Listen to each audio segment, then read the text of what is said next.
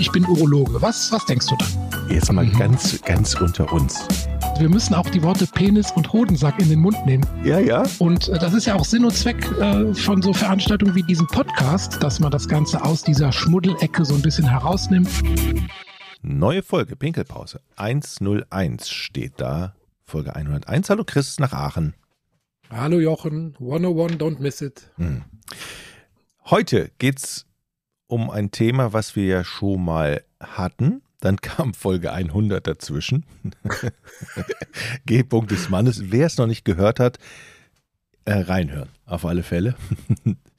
und, und, wo waren wir sonst stehen geblieben? Haben wir bei der Drangblase. Ne? Ach, stimmt. Bei der ja, Drangblase waren wir stehen geblieben. Stimmt. Und das ist, beschäftigt gelenkt. uns heute auch wieder. Ja, dann. Geht's weiter, ne? Ja. Was hast du denn für Fragen, Jochen? Naja, heute geht es ja um, um die Operation unter anderem und äh, medikamentöse Behandlung. Mhm. Ähm, das ist ja das große Thema, nachdem wir ja oder du ja viel erklärt hast, was die Drangblase ist, was da für Probleme gibt und so weiter. Jetzt geht es mhm. ja ans Eingemachte, wie man mhm. zum Beispiel das Ganze operiert, unter anderem, ne? Genau. Wir hatten ja bisher immer so darüber gesprochen, was ist überhaupt eine Drangblase, wie kommt das, was kann man selbst tun, was kann man auf pflanzlicher Ebene tun, was kann man mit Hormonen, mit Osteopathie, mit Elektrostimulation, mit Akupunktur erreichen und so weiter. Fühlte sich dann immer so ein bisschen an, als ob wir um den heißen Brei so ein bisschen herumgekreist sind und jetzt voll in die harte Therapie einsteigen. Ist aber vielleicht auch ganz gut so, weil in der, im Alltag in der urologischen Praxis ist es nämlich oft so, dass wir keine Zeit haben, diese ganzen Vorgeplänkel, sage ich jetzt mal, Therapien oder diese in der Summe sehr wirksamen, aber in den Einzelschritten sehr mühsamen ähm, Sachen zu besprechen, die wir in den Folgen zuvor besprochen haben. Ne? Dass man dann im Alltag einfach oft die Medikamentenschublade aufzieht und dann was den Leuten gibt und sagt, probieren Sie das mal und dann kommen Sie mal in drei Monaten wieder und gucken, ob das funktioniert. Das ist im Alltag oft einfacher, zugegebenermaßen auch oft wirksam, aber es setzt natürlich nicht so gut bei den Ursachen an, wie wenn man der Sache wirklich auf den Grund geht, auf mehreren Gebieten, nämlich organisch, hormonell, psychosomatisch und was es alles bei der Reizblase für bereits besprochene Gründe gibt. Und diese Therapie, die wir heute besprechen, also medikamentös und operativ, das ist natürlich keine Ursachentherapie, sondern das ist eine Symptomtherapie. Hm. Und was beinhaltet die Therapie genau? Also wie funktioniert sie? Ähm, bei den Medikamenten gibt es zwei große Stoffgruppen neuerdings. Es gab bis äh, vor ein paar Jahren immer nur eine Stoffgruppe, das sind die sogenannten Anticholinergika ähm, gibt es in dieser Gruppe, der großen Gruppe der Anticholinergika, gibt es sieben verschiedene Wirkstoffe. Allen gemeinsam ist, dass sie den, ein Nervensystem, den Parasympathikus, blockieren. Und zwar das Acetylcholin, was die Nerven, die, die Übertragungsbotenstoff ähm, an, den, an den Nervenzellen zu den Muskelzellen der Blase ist. Und das wird blockiert ähm, durch diese Wirkstoffe. Und wir hatten ja schon häufiger gesprochen, es gibt den Parasympathikus, der halt für die, ich sage jetzt mal, inneren Körperfunktionen, Stoffwechsel, ähm, Darm, Blase und so weiter zuständig ist. Und wenn der ähm, gebremst wird, hat man eine etwas bessere Speicherkapazität der Blase. Das heißt also, man blockiert diese Rezeptoren am, am Blasenmuskel und ähm, dadurch wird zum einen das Zusammenziehen des Blasenmuskels blockiert, als auch die Wahrnehmung. Ne? Also das Gefühl, dass man oft zur Toilette muss, kann dadurch blockiert werden. Das klingt erstmal alles total super, gibt natürlich auch Nachteile. Erstens, der Effekt von solchen Tabletten tritt erst nach zwei bis vier Wochen ein. Das heißt, man muss schon mal den Leuten sagen, dass sie mal mindestens zwei bis vier Wochen durchhalten müssen, bevor man überhaupt über einen Erfolg sprechen kann. Ne? Meistens wünscht man sich ja, dass man eine Tablette nimmt und am nächsten Tag aufsteht morgens und sagt, boah, das wirkt ja super. Das ist hier nicht der Fall. Ne? Man muss einschleichen oder man muss, sagen wir mal, eine Anfangsphase überwinden, bis man da mit einem Effekt rechnen kann. Dieser Effekt tritt auch nur bei zwei von drei Patientinnen oder Patienten ein. Also die Erfolgsrate ist anfangs zwei Drittel und nach einem Jahr sind schon wieder die Hälfte der Patientinnen und Patienten abgesprungen. Also die Therapietreue bei diesen Tabletten ist nicht sehr hoch. Mhm. Willst du sicherlich wissen, woran das liegt? Das wäre jetzt meine nächste Frage. Ja, wahrscheinlich. Ich könnte mir vorstellen, wenn der Effekt nicht sofort eintritt und ich das, dann springe ich irgendwann ab, weil es mir zu langwierig ist. Man will ja, ja. immer Pille nehmen, wirken. Danke. Genau, das ist der eine Punkt. Und der andere Punkt ist, dass es natürlich, ich habe ja gesagt, es wird nicht nur die Blase unterdrückt, sondern wir unterdrücken ein Nervensystem, den mhm. Parasympathikus. Und der spielt an anderen Organen natürlich auch eine Rolle. Wo denn? Und, ähm, zum Beispiel am Darm. Ja, also der Darm wird auch ruhig gestellt, was dann Nebenwirkung hat, Verstopfung. Und gerade bei, bei älteren Patienten ist ja ohnehin ähm, man sagt immer, der Stuhlgang ist der Sex des Alters. Also, das sagt ihr? Kennst du den Spruch nicht? Weil du gesagt hast, das, das, das, das sagt Mann. Ich habe es noch nie gehört. Noch nie gehört? Nee. Siehst du, hast du auch wieder was gelernt heute. Der Stuhlgang ist der Sex des Alters. Naja, man redet halt im Alter häufiger mal über die, über, über, ne? Mhm, okay. Ja? Genau. Und ähm, also Obstipation, Verstopfung ist durchaus ein, ein, ein, häufiges Problem im Alter und da sind diese Tabletten dann nicht zuträglich, weil die dann die Darmmotilität, Darmbewegung noch weiter runterfahren und es kommt dann häufiger noch zu Verstopfungserscheinungen. Das ist Punkt eins. Sehr häufige Nebenwirkung Punkt zwei ist Mundtrockenheit, weil die Speicheldrüsen, ja, die gehören ja auch zum Verdauungstrakt und der wird auch durch den Parasympathikus ge triggert. Wenn man das wiederum bremst, hat man Mundtrockenheit. Also die Speicheldrüsen produzieren weniger Speichel.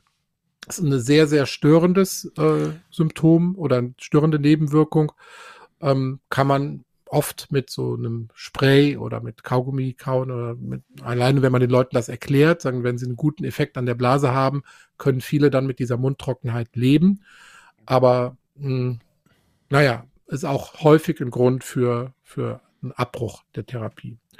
Und was eigentlich aber das Wichtigste ist, ist, ähm, dass auch die Kognition, also ne, bei, bei beispielsweise bei Demenzkranken, Parkinson-Patienten, dass möglicherweise auch die Gehirnleistung dadurch etwas ähm, reduziert wird. Das ist nicht so ganz von der Hand zu weisen.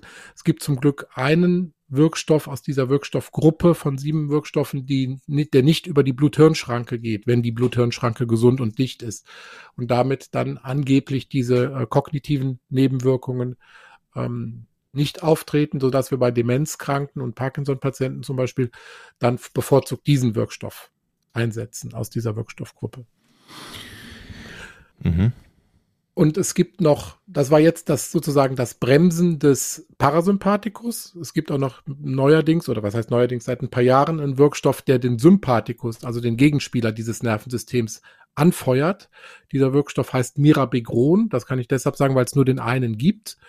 Ähm, und damit wird praktisch das Stressnervensystem, das der Sympathikus, hochgefahren und dadurch die inneren Organe ruhig gestellt also der Darm und die, die Blase. Ne?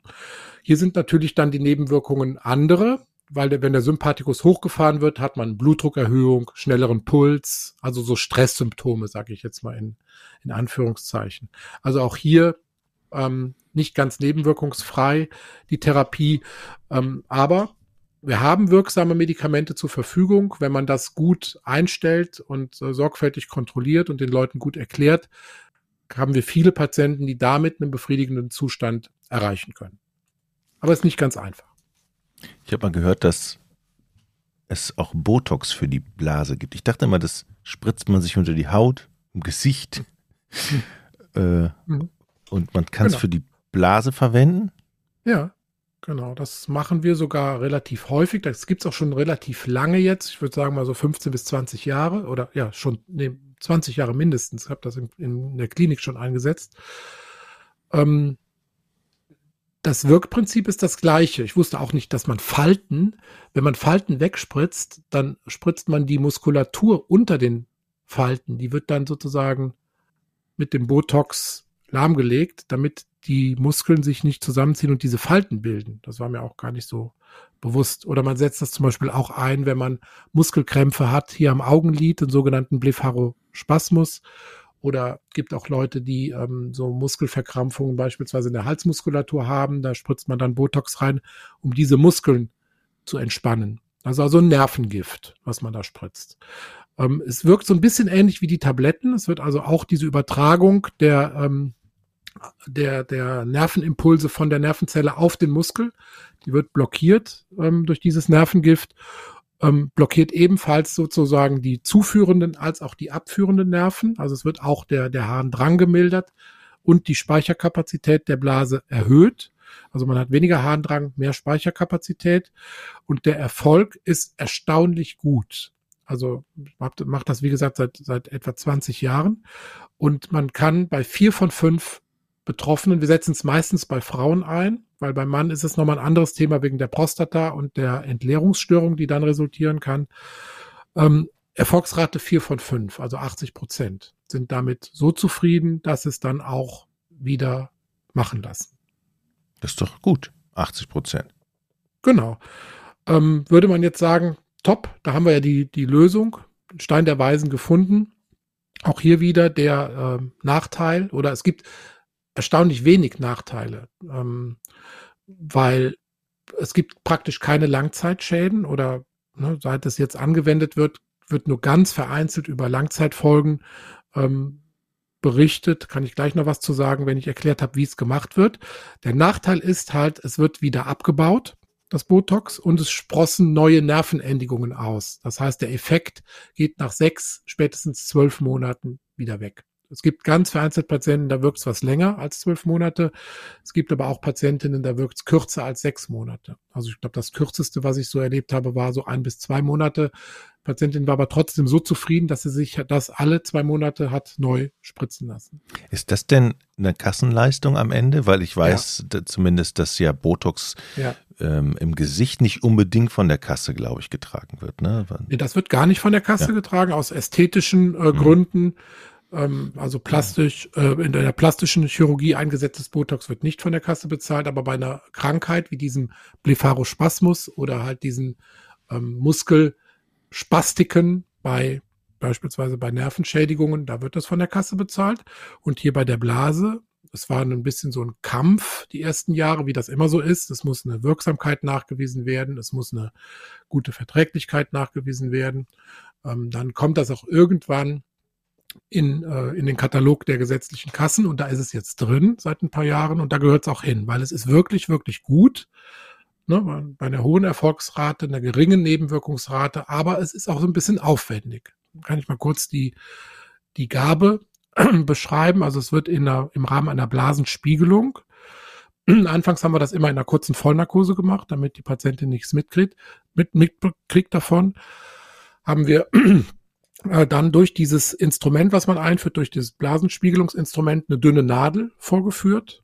Und dann kann man das ähm, Botox, was in Kochsalz aufgelöst wird, an verschiedene Stellen in die Blase spritzen. Anfangs haben wir 30 Stellen damit unterspritzt. Ähm, es hat sich aber gezeigt, dass es sogar mit weniger Injektionen, dann sind wir auf 20 zurückgegangen, jetzt auf 15 aktuell, dass man an 15 verschiedenen Stellen in der Blase dieses Mittel in den Muskel reinspritzt. Und das verteilt sich dann so im Muskel. Ja, und da genügen 15 Stellen, um den Muskel so zu schwächen, dass er sich nicht mehr so stark kontrolliert zusammen, unkontrolliert zusammenziehen kann. Ne? Wird also praktisch platt gesagt gelähmt. Man mhm. lähmt den Blasenmuskel. Und daran kannst du auch schon die mögliche potenzielle Nebenwirkung dir ablesen, wenn man den Blasenmuskel lähmt. Was kann passieren? Wasser kann Rest, ja, ja, das kann Resturin. Man kann also erschwert Wasser lassen. Äh, es kann Resturin auftreten. Mhm. Bei Frauen ist das jetzt nicht nicht oft ein großes Problem, weil die Frauen oft über eine ein bisschen zur Hilfenahme der Bauchpresse dann die Blase entleeren können. Aber man muss nach der OP die Entleerung mit Ultraschall kontrollieren. Und man muss vor der OP der, der Patientin sagen, es kann sein, dass sie sich nach der OP eventuell die Blase selbst über einen Katheter leer machen müssen also einen sogenannten Selbstkatheterismus. Deshalb wird es empfohlen, das ist, wird nicht immer gemacht, der Patientin schon vor der OP diesen Selbstkatheterismus zu zeigen oder aber sich zumindest davon zu überzeugen, dass diese Frau das potenziell könnte, dass die also vom Intellekt und von der Handhabung her in der Lage wäre, sich selbst einen dünnen Katheter zu setzen. Das ist eine Voraussetzung, dass man das machen kann. Oder die Patientin ist damit einverstanden, wenn so eine Resturinbildung auftritt, dass sie für eine gewisse Zeit danach einen Katheter trägt, bis die Blase wieder selbst genug Kraft gefunden hat, ähm, sich dann zu entleeren, trotz Botox. Also es ist schon eine Gratwanderung zwischen Blasenlähmung und noch Eigenaktivität der Blase. Nun gibt es ja nicht nur Mittelchen, sondern ja, trink du mal. Ähm, in der Medizin seid ihr ja in der Lage auch ähm, Dinge zu erfinden wie Schrittmacher. Also, ne, das Herz äh, bekommt Unterstützung. Gibt es eine technische Möglichkeit für die Blase in der Hinsicht? Ja, klingt, klingt jetzt irgendwie hochtrabend. Der Blasenschrittmacher. Ne? Mhm. Äh, Schrittmacher heißt ja am Herzen eigentlich, dass man was äh, Impulsgeber hat, ne? also der den, den Schritt, den Rhythmus vorgibt. Ähm, das Wort Blasenschrittmacher, was du da irgendwann wahrscheinlich schon mal gehört oder aufgeschnappt hast, das gibt es, aber es ist natürlich ähm, kein Schrittmacher im klassischen Sinne, sondern es ist ein Nervenberuhiger, sage ich jetzt mal. Wir nennen das sakrale Neuromodulation. Ähm, in dem Wort stecken zwei Punkte drin. Erstens sakral, das ist das Kreuzbein, das ist der Ort, wo man stimuliert. Und Neuromodulation heißt, man nimmt mit, mit Reizstrom, mit einem, mit einem dauerhaft eingesetzten Reizstrom Einfluss auf die Nerven. Mhm. Das macht man am Kreuzbein an den Punkten S2 bis S4. Da, da gibt es, äh, wenn man von hinten auf das Kreuzbein drauf guckt, gibt es Öffnungen am Kreuzbein und die kann man unter Röntgenkontrolle mit einer feinen Nadel anpunktieren und da dann Reizstrom draufgeben. Das hat zwei Effekte. Zum einen werden die Nerven des Beckenbodens erregt. Das heißt, der Beckenboden wird straffer. Das ist zum Beispiel gut, wenn man eine Beckenbodenschwäche hat bei Belastungsinkontinenz. Und ähm, man hat eine Hemmung der Blasenaktivität. Also die Nerven, die für eine Blasenunruhe sorgen, werden beruhigt, werden ähm, ge, ja, durch diesen Reizstrom ruhig gestellt. Wir hatten das schon bei der konservativen Therapie, dass man also Reizstrom über eine Scheidensonde oder über Klebeelektroden geben kann oder auch wir hatten das über diese TENS am, am Schienbein. Ne? Also man kann über Reizstrom Einfluss auf die Blasennerven nehmen. Und bei diesem Blasenschrittmacher, dieser sakralen Neuromodulation, wird das erst über eine Teststimulation gemacht. Das heißt, man macht ähm, Narkose Patientin oder Patient liegt in Bauchlage. Es werden diese ähm, Sakralnerven punktiert. Es wird eine dünne Reizstromelektrode neben den Nerv gelegt und es wird über ein Gerät ähm, eine dauerhafte Stimulation dieser Nerven angelegt. Dann klebt man das erstmal so provisorisch fest und lässt den Patienten damit zwei, drei Tage rumlaufen. Und wenn der dann merkt, okay, bei dieser Teststimulation, wow, meine Blase ist ja jetzt viel, viel ruhiger, dann kann man in der zweiten Sitzung diesen sogenannten Blasenschrittmacher dauerhaft einbauen. Dann bekommt er also tatsächlich dieses Implantat. Und da werden mit so kleinen Widerhaken diese Sonden neben die Nervenzellen gelegt und der die Batterie, sage ich jetzt mal, das Steuergerät wird unter die Haut, wie bei einem Herzschrittmacher, wo man dieses dieses Gerät unter der Haut hat, wird unten am Bauch unter die Haut diese Steuerungsgerät samt Batterie gelegt. Mhm. Ne? Verbunden dann mit diesem Kreuzbein über eine ganz dünne ähm, Sonde, äh, wo dann dieser Strom dauerhaft auf die Nerven gegeben wird. Wenn der Patient dann pinkeln muss, kann mhm. er über eine Fernbedienung diese Reizung abstellen, ne, also pausieren. Dann wird die Blase sozusagen automatisch wieder unruhig, zieht sich zusammen, entleert sich und dann wird die Stimulation wieder angeschaltet und die Blase wird wieder ruhig gestellt. Das ist das Prinzip. Mhm. Erfolgschancen auch hier 50 Prozent. Ja. 50-50 hört sich immer, das hört sich eigentlich immer an, so, hm. Ja, aber du musst natürlich sehen, dass die Leute, die an dem Punkt kommen, eines Blasenschrittmachers, mhm.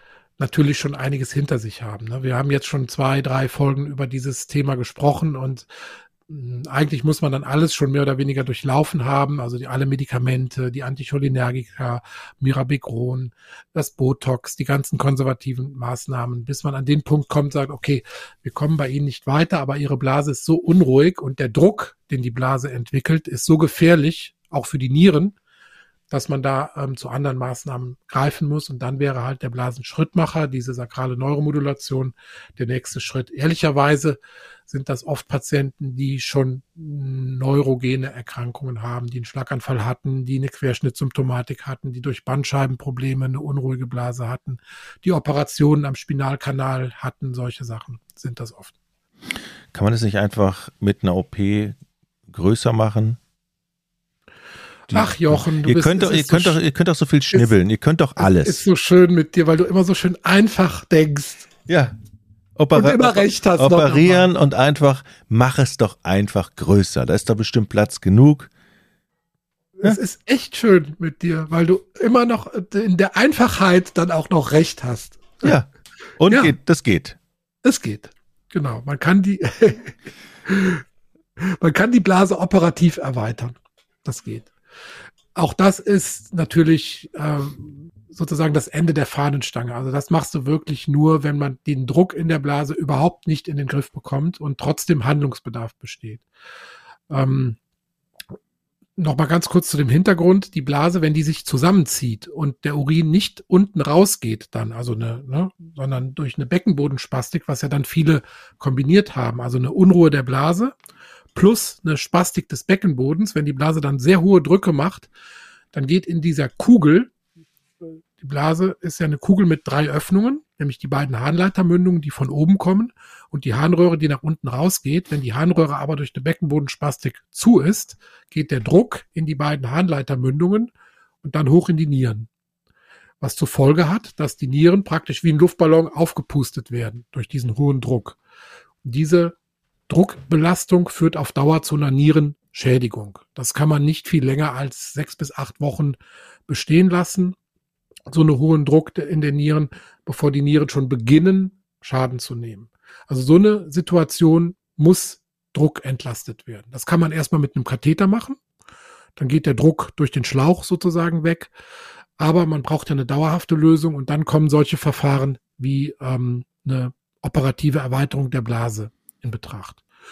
Und da gibt's ein Verfahren, das ist die sogenannte Augmentation, wo man die Blase praktisch wie ein Brötchen aufschneidet und aufklappt und auf diesen ähm, auf, auf diese aufgeklappte Blase dann oben auf das Dach ein Darmstück draufsetzt, was wie so ein Windkessel äh, den Druck wegnimmt. Wie so eine Biogasanlage. Da musst du mir jetzt äh, erklären, wie so eine Biogasanlage funktioniert. Wohnst du nicht auch auf dem Land in Aachen? Ne, ne, nee, die Biogasanlagen haben ich komme komm vom Land, aber ja. Biogasanlagen kenne ich nicht. Na, die haben unten auch so einen Kessel und oben so einen Überzug. Das sieht im Prinzip aus oben wie, wie so ein Präservativ. Ja, und das bewegt sich auch druckmäßig. Das könnte, ja, ja, das, genau, da ist, ist ja das Gas drin und das ist Ach, auch guck. variabel. Meines, meines Wissens, ja. Okay, nee, wusste ich nicht, aber so ähnlich funktioniert das, genau. Du machst praktisch das Reservoir auf ja? und setzt oben eine Kappe drauf, die genau. den Druck bei Bedarf abfedert. Ich glaube, das ist so bei Biogas. Vielleicht sollten wir den Vergleich einfach nicht. Ab heute ist das so. Okay, ja. Okay. Aber das Prinzip ist tatsächlich so, also äh, ne, Druckentlastung durch eine Windkesselfunktion. Und ähm, auch hier wieder der Nachteil, wenn du die Blase aufschneidest, die Kugel aufschneidest, hat sie natürlich keine Möglichkeit mehr, sich kontrolliert zusammenzuziehen, zu entleeren. Das heißt also, wenn die Blase, die Restblase sich dann zusammenzieht, geht der Druck sowohl nach unten in die Harnröhre als auch nach oben in den Windkessel. Und ähm, dann hast du oft auch das Restharnproblem. Also auch Patienten, die so eine Augmentation bekommen, müssen in der Lage sein, sich selbst einen Katheter zu setzen, um dann dieses Reservoir zu entleeren, dieses innere Reservoir. Alle anderen Therapien sind dann wirklich künstliche Urinausgänge, also du praktisch den, ähm, die Blase entlastest, indem du sie entweder stilllegst und den Urin über ein Darmstück nach außen ausleitest oder indem du beispielsweise so eine Augmentation machst oder eine Erweiterungsplastik der Blase und dann ähm, einen künstlichen Urinausgang machst oder über den Bauchnabel ein Stoma, was man dann leichter katheterisieren kann als die untere Harnröhre. Da gibt's verschiedene Techniken, aber das muss dann auch wirklich in Zentren gemacht werden, die damit viel, viel Erfahrung haben. Und wichtig in der Nachsorge, Patient muss dann eng an den Urologen angebunden sein für Urinkontrollen auf Infektionen, Ultraschallkontrolle der Nieren, Kontrolle der Nierenwerte im Blut, Abflusskontrolle durch Röntgen, Nierenfunktionstest. Also da sind dann schon ähm, einige, also ein Patient, der an den Punkt kommt, der ist ein ähm, Urologen sehr, sehr nah verbunden. Das hast du aber schön gesagt, dem Urologen sehr, sehr nah verbunden. So wie du auch. Richtig. Okay, Chris. Ah, so, ich glaube, das war's für heute, oder? Das war's für heute. Bis, ne weiter bis nächste Woche. Tschüss. Ciao, ciao, mach's gut. Ich bin Urologe. Was, was denkst du da? Jetzt mal ganz, ganz unter uns. Wir müssen auch die Worte Penis und Hodensack in den Mund nehmen. Ja, ja. Und äh, das ist ja auch Sinn und Zweck äh, von so Veranstaltungen wie diesem Podcast, dass man das Ganze aus dieser Schmuddelecke so ein bisschen herausnimmt.